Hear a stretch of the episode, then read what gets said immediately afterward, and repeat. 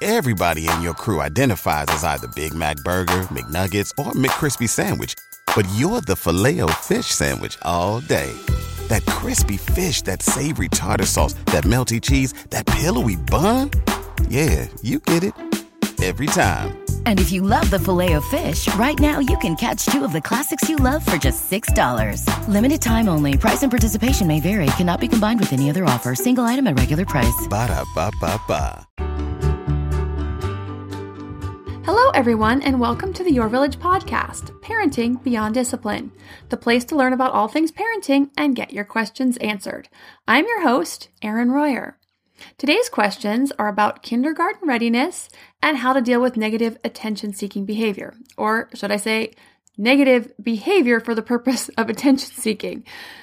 The first question is from Preeti, who asks My question is around school readiness of my child. In Australia, the cutoff date is the 31st of July. So, if all the children who are turning five before July 31st are eligible to start school in the year, my daughter is well within the range. To give you some background, she has been attending daycare from the age of one and a half and now can read letters, numbers, write her name, etc.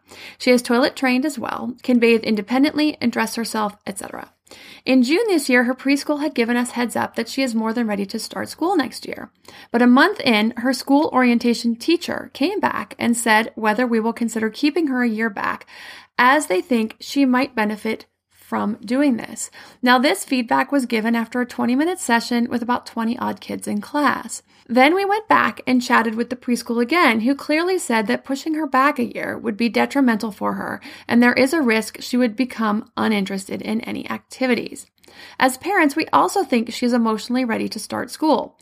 The only thing is at times I have seen her being bossed around by kids a few months older than her. She tends to follow them rather than asking them to follow her. Is it a sign of not being emotionally mature, or could it very well still happen next year, even if she's pushed back another year? Also, are there some techniques that I can teach her to handle bossy kids? Thanks in advance. Now, I followed up with Preeti with a few clarifying questions so I could get a better understanding of the scenario before I answered her questions. I first wanted to know if she had any idea why the school is recommending holding her daughter back. What is the school's concern? Um, I also wanted a clarification on her school year for me because being in the Northern Hemisphere in the United States, things work a little bit differently here. I know their school year runs a little bit differently than ours. So, um, I asked her to clarify that for me because for us here in our school district and other school districts around the US, the dates are actually pretty similar.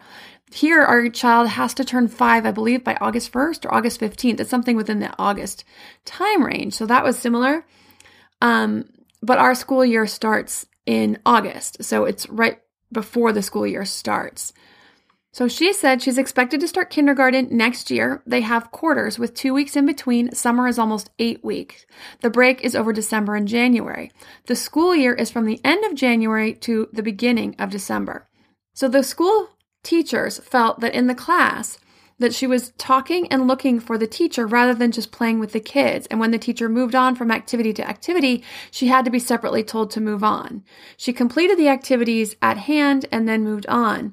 But both of these behaviors they felt were associated with a younger child. Since Preeti is a member, I went ahead and answered her questions for her right away and gave her the following information based on my knowledge about the American school system and their expectations for kindergarten readiness what I told her was I haven't seen your daughter. So I, when I haven't seen a child interact in person, I can't really get a great feel. I'm only going on what I've been told and the information that's being reported. So I can't offer any professional opinion about her developmental level about that. But given that her preschool feels that she was ready, and these are professionals who worked with her for quite a while, it sounds like she is most likely ready for kindergarten. It doesn't sound like from Preeti's description that she's not emotionally mature either. That type of behavior probably has a lot more to do with her temperament.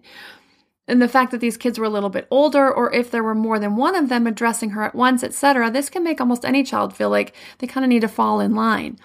Now, a lot of kids and people are not naturally extroverted. There's a lot of bias in the world against people who are more introverted. Now, I'm not saying Preeti's daughter is or is not introverted. I'm only going on what I've been told.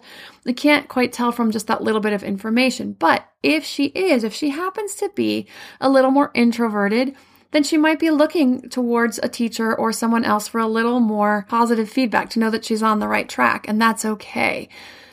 But there are a lot of strengths in being introverted or less outgoing. They tend to be naturally better listeners, problem solvers, and believe it or not, better leaders because they listen and not just talk. Now, also, I happen to be a pretty introverted person. I was a very shy child. I am not good at walking into a room full of people that I don't know. It is makes me so nervous and so anxious.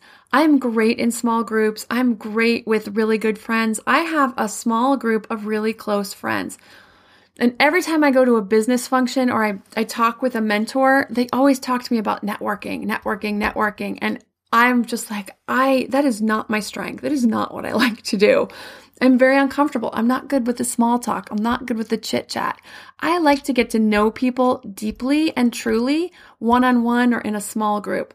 So this is not a weakness. This is just a difference. And it tends to, in the business world and in the school system, tends to be looked at as a weakness or um, yeah, it can tend to be looked at as a weakness. And I just don't think that should be the case. And we need to start looking at the strengths in introversion and shyness.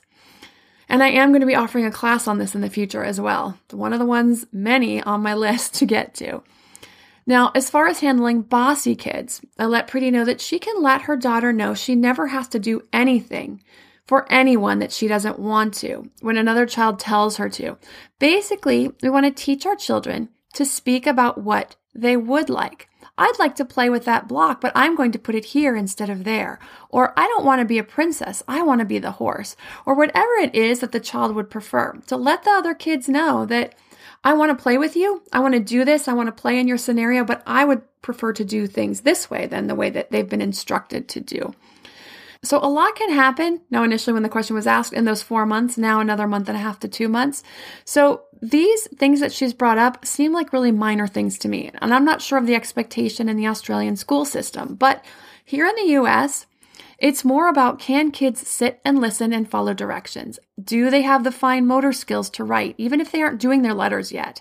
Do they have the fine motor skill, the muscle strength to hold a pencil, whether they know how to do it properly yet or not? Do they have those muscles developed to be able to do this and learn to take that on pretty quickly and move forward in kindergarten?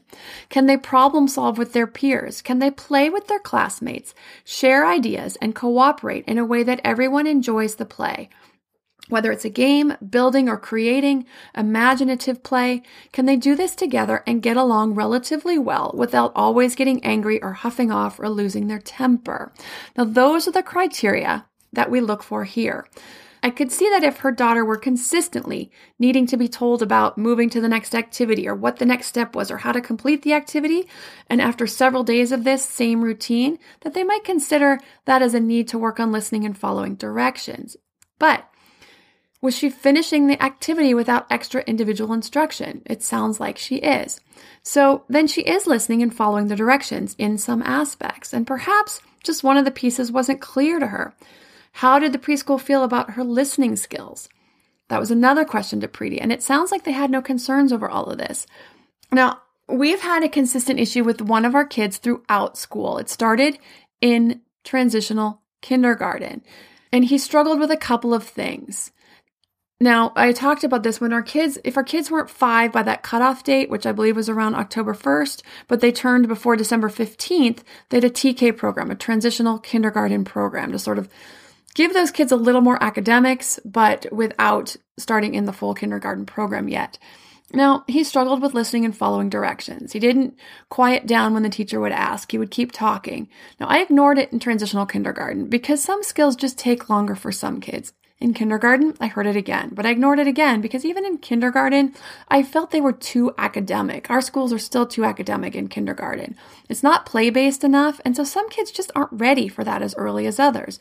But he needs to be in the environment. He needs to learn what's expected. He needs to build some of those foundations to get to first, second, third grade and build on up.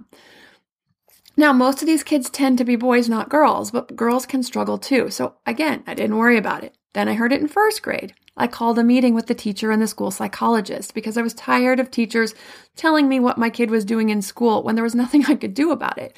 I need to be informed, I need to know, but I can't really help them. And a lot of times they were looking to me to kind of straighten him out at home and send him back to school. when they're in school, it's up to the teacher to keep him on task if that's what they need him to do, to help him refocus, give him the tools to do his schoolwork in the classroom. So I felt like it was time to get an assessment. So I just wanted to alert the school that if there is an issue that they need to be getting him the tools and some extra support to focus, whether it's a privacy board or extra time to finish some work, whatever. I didn't end up going through with the assessment myself. I needed to fill out some paperwork and because he seemed to improve on the next report card and again by the end of the year, I just I let it go to see what would happen.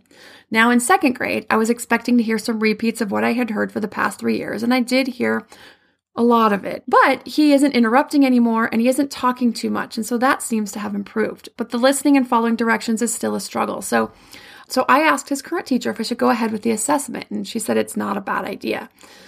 So we did get the results and we are doing some continued testing.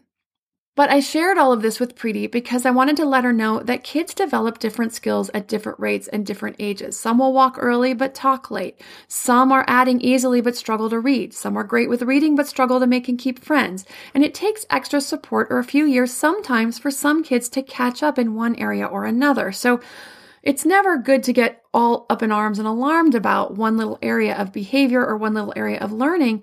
Just keep note of it, keep supporting, keep teaching, keep working, make it fun. Now, sometimes, like my son, it starts to appear to be pervasive, and then it's time to take a deeper look at what could be going on.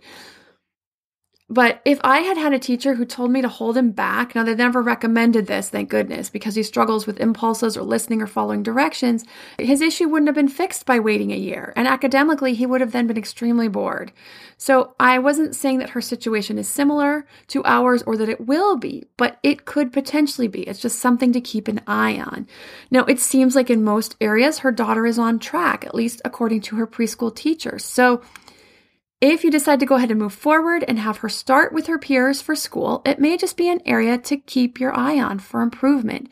It could just develop and all click before she starts or even shortly after, or she may struggle with it for a bit. But you keep an eye on it, keep it in mind as a whole child, her strengths and struggles when making the decision. Because I never want to tell a parent, you should do this or you should do that. The truth is, you got to take all the criteria, take all the information you have, and the parent, like you guys know your kids more than anybody else. And if you're being realistic with yourself about your child, about your child's skills and abilities, then you're going to make the best decision for your child based on your own experience with your child and even a lot of gut instincts. Like we just know. Um, we just know when something's wrong, or we know when something's off, or we know when um, our kids are probably going to thrive and do just fine and may need a little extra help. And that's, you know, one of the most important things we do as a parent. We tune into our kids and we do the best we can for them. We make the best decisions. Sometimes we realize, oops, we maybe should have made another one and we correct it. It's all good.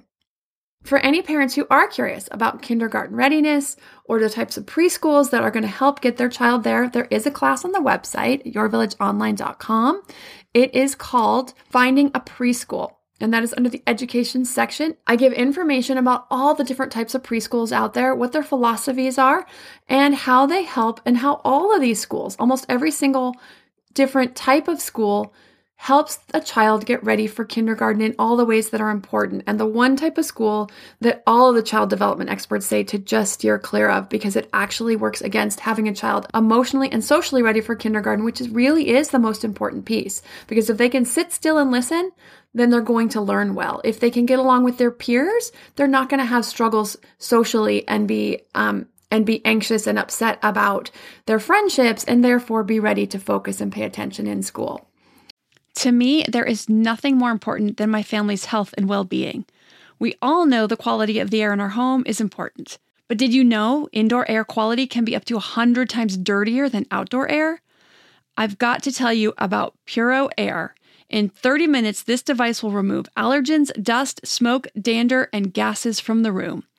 Puro Air uses a stronger filter called a HEPA 14 that filters pollutants at a microscopic level and is backed by scientists from Harvard and MIT. In laboratory studies, users saw noticeably cleaner air in just 30 minutes. When it comes to babies and children, there's nothing worse than dealing with a cranky baby or child who can't sleep because of congestion. Air purifiers can help reduce congestion and improve immune system function to fight those winter colds and flus. I use my Puro Air purifiers to clean the air in my home, especially in our bedrooms while we sleep. It has a quiet, relaxing hum and cleans the air from pet dander, allergens, viruses, dust, mold, odors, and contaminants. It has four levels low, medium, high, and sleep and four different timer options so you can customize it to your home and your needs. Check out Puro Air at getpuroair.com. That's G E T P U R O A I R dot com. Puro Air is the only air filter that uses a HEPA 14 filter. That's getpuroair.com. Hey, Parenting Beyond Discipline listeners. Ready to create a home that fosters love, warmth, and style? Look no further than Home Threads, your partner in crafting a nurturing environment. At homethreads.com, explore a thoughtfully curated collection of furniture designed for families who believe in positive parenting. From cozy reading nooks to durable playroom essentials, our pieces are crafted to enhance your parenting journey. Home Threads has an incredible selection of furniture, decor, and accessories like throw pillows, blankets to snuggle under for family movie nights or reading time that helps you create the warm, cozy home that is the foundation for happy family memories. I love all the great pieces I've gotten from Home Threads to finish the look in my home. Gorgeous yet durable and cozy accent throw pillows, blankets, and some really cute wall decor.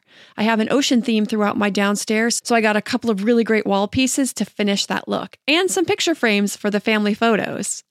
Visit homethreads.com slash parenting today and get a code for 15% off your order. That's homethreads.com slash parenting to get your code for 15% off your order because great parenting deserves a great home. Home Threads, love where you live. Now, the next question is about negative behavior that seems to be about seeking attention. Amy explains My family needs help understanding how to better coach our three year old son away from tantrums and hitting his younger sister. My son will be three years old this month, and my daughter turned one in August. My son is super engaged, funny, affectionate, smart, and my husband and I are both very close with him. But for the last year, since the birth of his sister, really, his behavior has been extremely challenging. We have periods of relative peace, but much of our days are spent keeping him away from his sister because he hits her.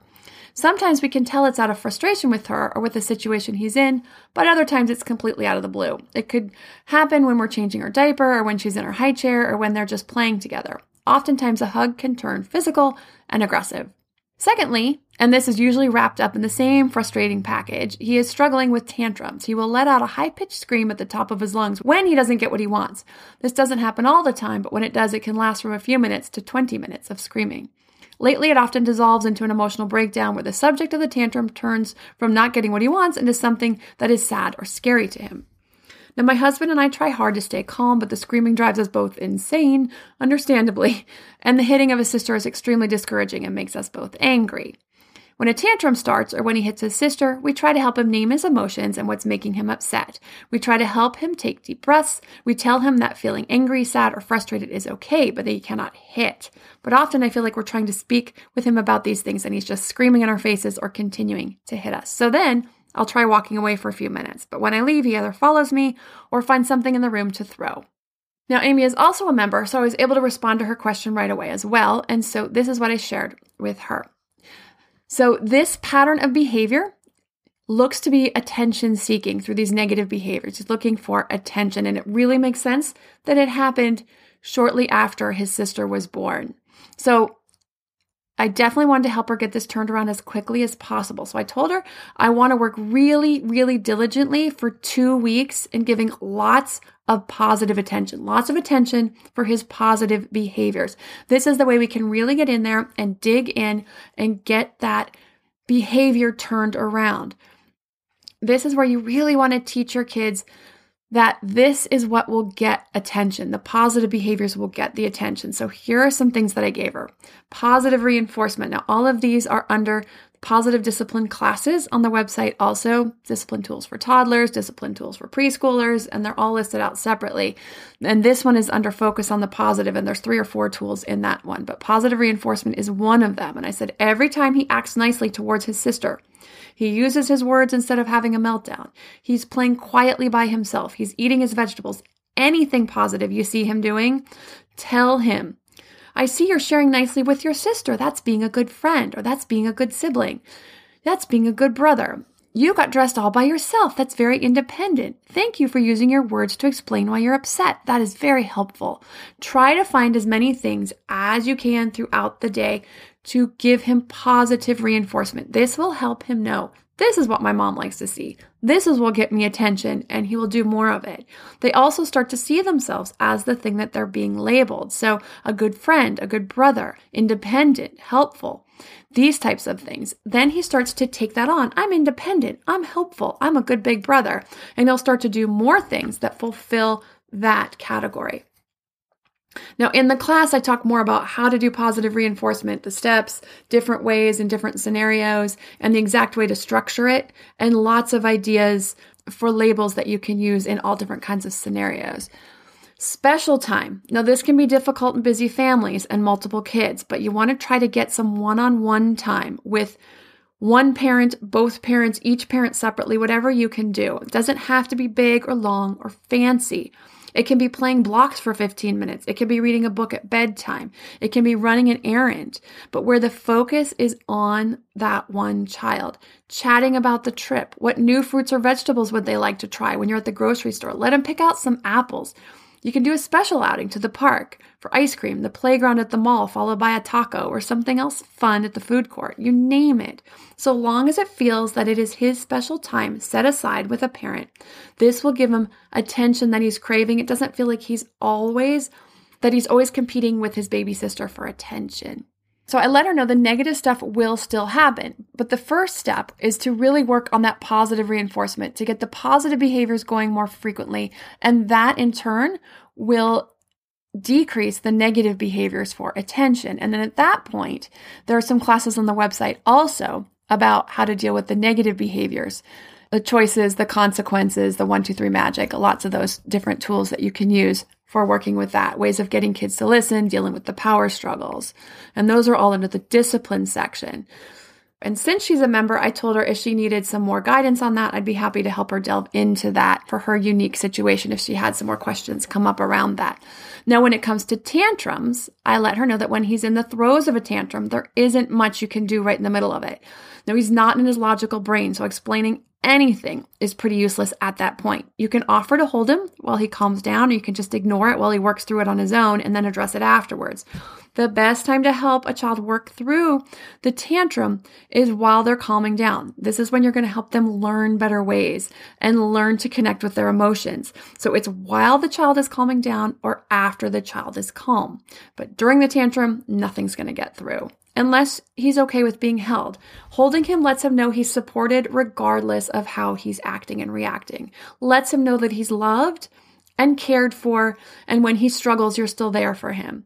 Now, some kids don't want to be held. My son, my younger son, did not want to be held during a tantrum, and that's okay too. But by offering, that's still showing your love and support even when he's struggling. Now, so I let her know, I let Amy know that what she is doing, sharing his emotions and why he got frustrated and talking about why that wasn't a good choice, are all good things to do. But you just want to wait for a better time when his brain has calmed down and he's ready to listen and ready to hear, take in that message.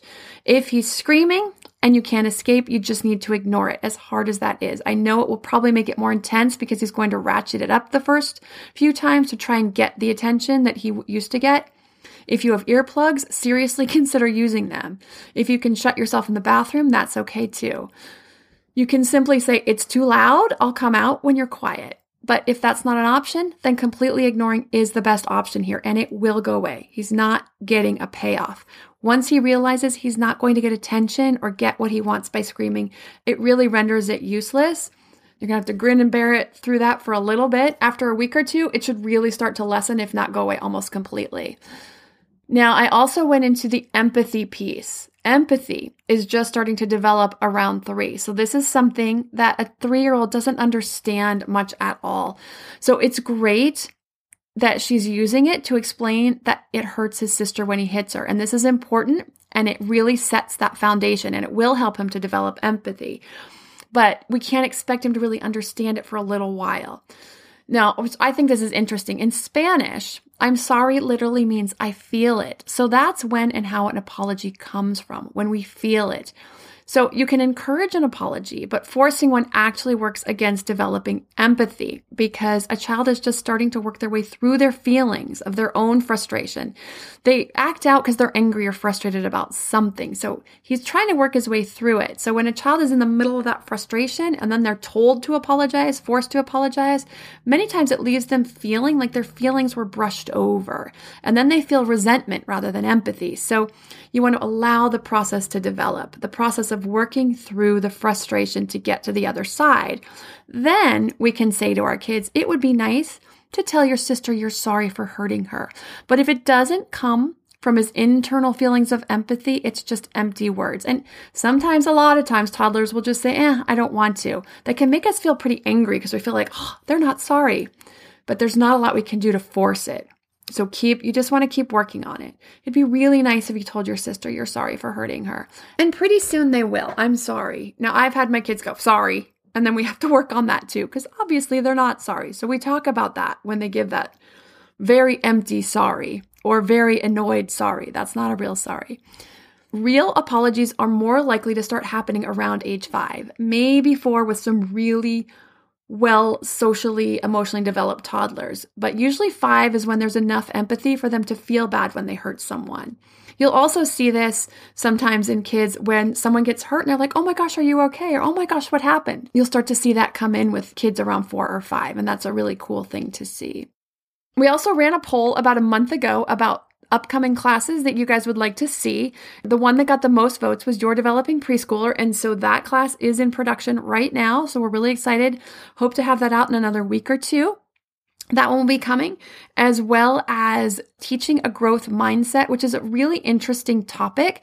What's interesting about this, the research has shown that adults who have a growth mindset actually don't pass this on to their kids unless we actually consciously teach it to them. So this class, the teaching a growth mindset is going to be how, what is a growth mindset, first of all? And how do we actually teach this to our kids? How do we teach them to have a growth mindset? It's a really amazing, interesting topic, and it's really about how our kids can reach their potential. So I'm really excited. I'm just starting to work on creating that class as well. If you have a parenting question you'd like answered, send an email to podcast at yourvillageonline.com. Thanks for listening and see you next week.